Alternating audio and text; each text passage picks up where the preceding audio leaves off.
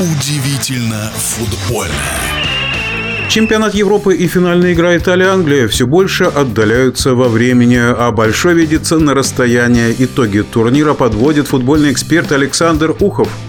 Почему против Англии болели, мне понять трудно, хотя некоторые объясняют тем, что англичане играли в очень прагматичный футбол.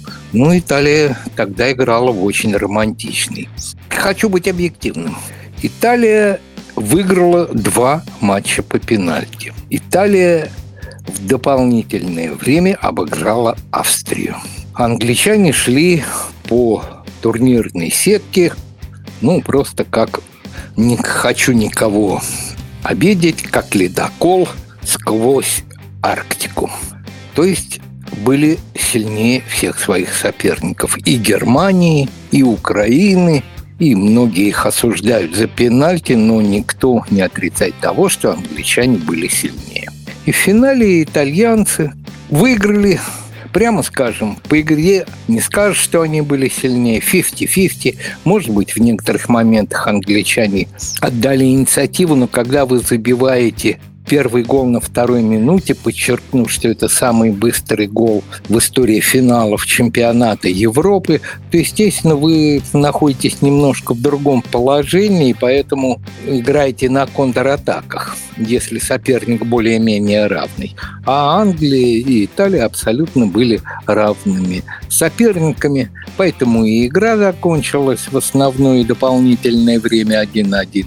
Ну, а по пенальти победили Итальянцы стали чемпионами, с чем мы их и поздравляем. Вот что хочу отметить, и это очень принципиально. Саутгейт, главный тренер сборной Англии, сразу после матча сказал, что вся ответственность за поражение его команды от итальянцев по пенальти он берет на себя. Всю ответственность он берет на себя. Именно он выбрал тех игроков, которые будут пробивать, и с этим решением он даже не советовался с игроками. Они забили три футболиста, буквально вышедшие за несколько минут до окончания матча. Это были те футболисты, которые тренировали пенальти на тренировках. Почему они не забили?